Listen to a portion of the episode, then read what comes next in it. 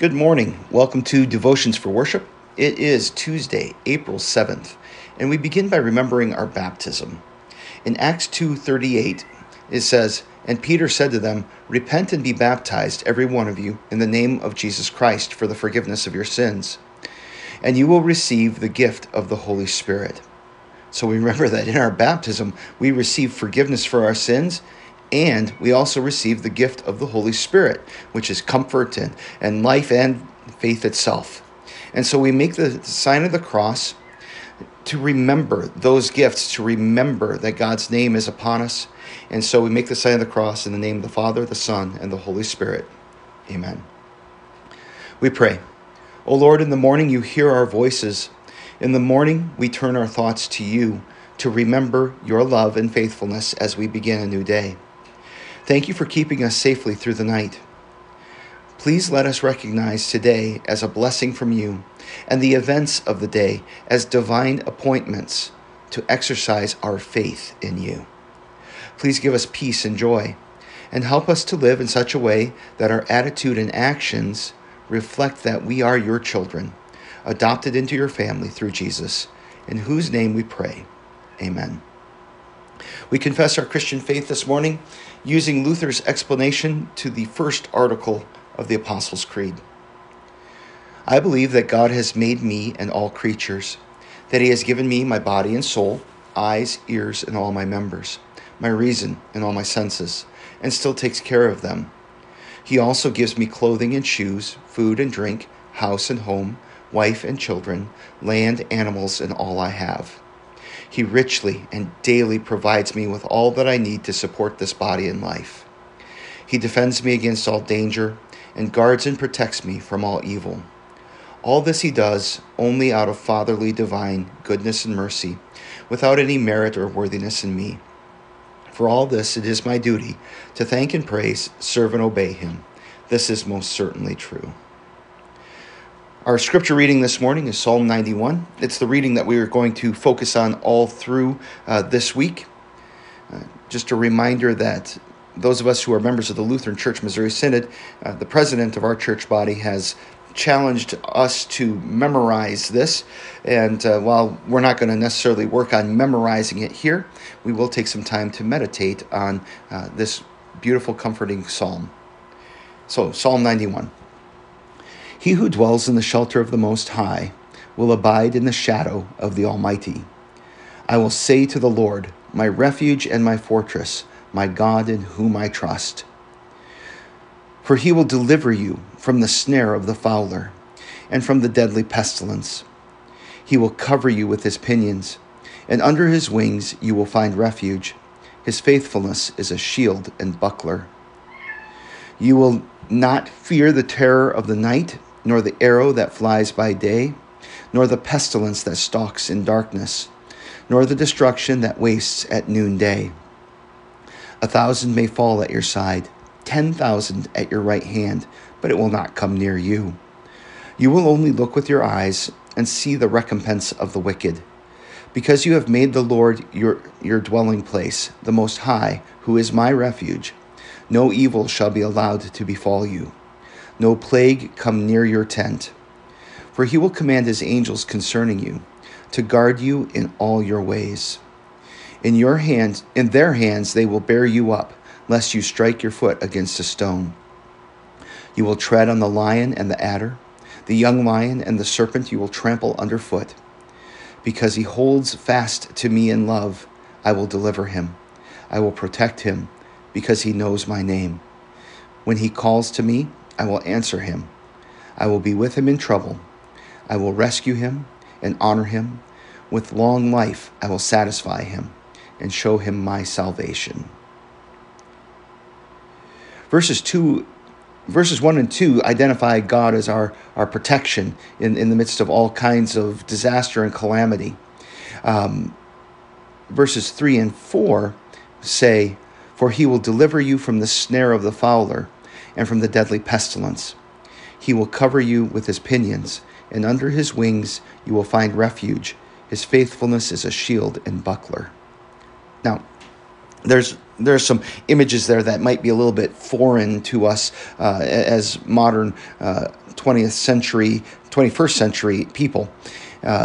First of all, a fowler. A fowler is a person who hunts birds, but with traps. And when it talks about a shield and buckler, maybe we're a little bit more familiar with this because of movies that we've seen. But these are tools that we use to defend our bodies from strikes and blows. Now, one of the things I want you to notice is that it says, "He will deliver you from the snare of the fowler and from the deadly pestilence." Sometimes people think that when we follow Jesus, we're never going to get into any kind of trouble. And that's just patently wrong. If you read through the scriptures, we find that Jesus himself got into trouble with the ruling authorities of his time. We find that the apostles got into trouble with the religious and ruling authorities of their time. And the history of the church is a history of persecution, which is definitely people in trouble. And this is not the first pandemic that the world has ever experienced. It's not even the worst pandemic that the world has ever experienced. So what does this mean then? You know, when it says that he's going to deliver us, well, it doesn't mean that we're not going to find ourselves in difficult situations or even dangerous situations. Because for God to deliver you from the snare of the fowler, it means you're already in the snare. And this world is full of all kinds of snares and temptations that would first and foremost lead us away from Jesus. And one of the ways that it does that, one of the ways the devil, the world, and our sinful nature leads us away from Jesus is by putting us into physical trouble. And so when we find ourselves in physical trouble, we focus on the physical part and forget the spiritual aspect of God's protection and the everlasting life that he has given to us.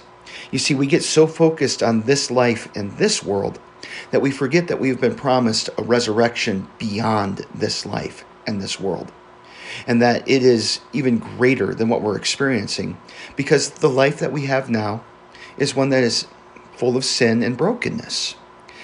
And after the resurrection, we have complete and total perfection and holiness. So Jesus is going to deliver us. In fact, he has delivered us through his death and resurrection. Because when God promises something, it is certain and it is done. And so when we find ourselves in physical danger, even danger of illness, we can say that God will deliver us. Everything's going to be okay. And the way that he does that is he covers us. Now, this image is of being covered with his pinions. It's another bird image.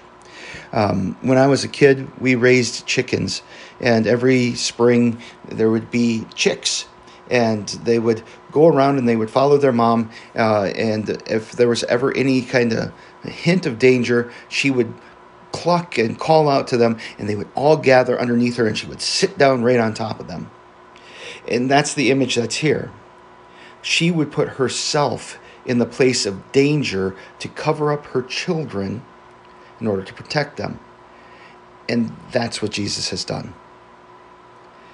He has put himself into the place of danger, put himself in our place to bear the brunt of our sin, to bear the brunt of our brokenness.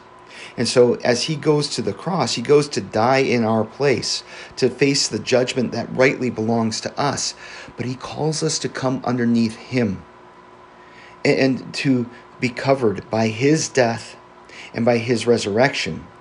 And therefore, he comes down on us in order to protect us from God's wrath, to protect us from the dangers of this world, to protect us from the pestilence. But then he rises up and he frees us to live a new life following him. Let's pray this morning. And as we pray, we're going to pray for the government and all who are in authority. And we're going to pray for wisdom, integrity, and courage, and safety for all of our public leaders, and man, especially our healthcare professionals. We pray. Lord God, Heavenly Father, yesterday we talked about how you work through masks, and the government is one of those masks that you work through in order to protect your people and to do good for people in this world. And so, Lord, we ask that the government would be able to do that work, that they would do good for their citizens, that they would protect us, that they would be wise, that they would have integrity and courage to do what is right.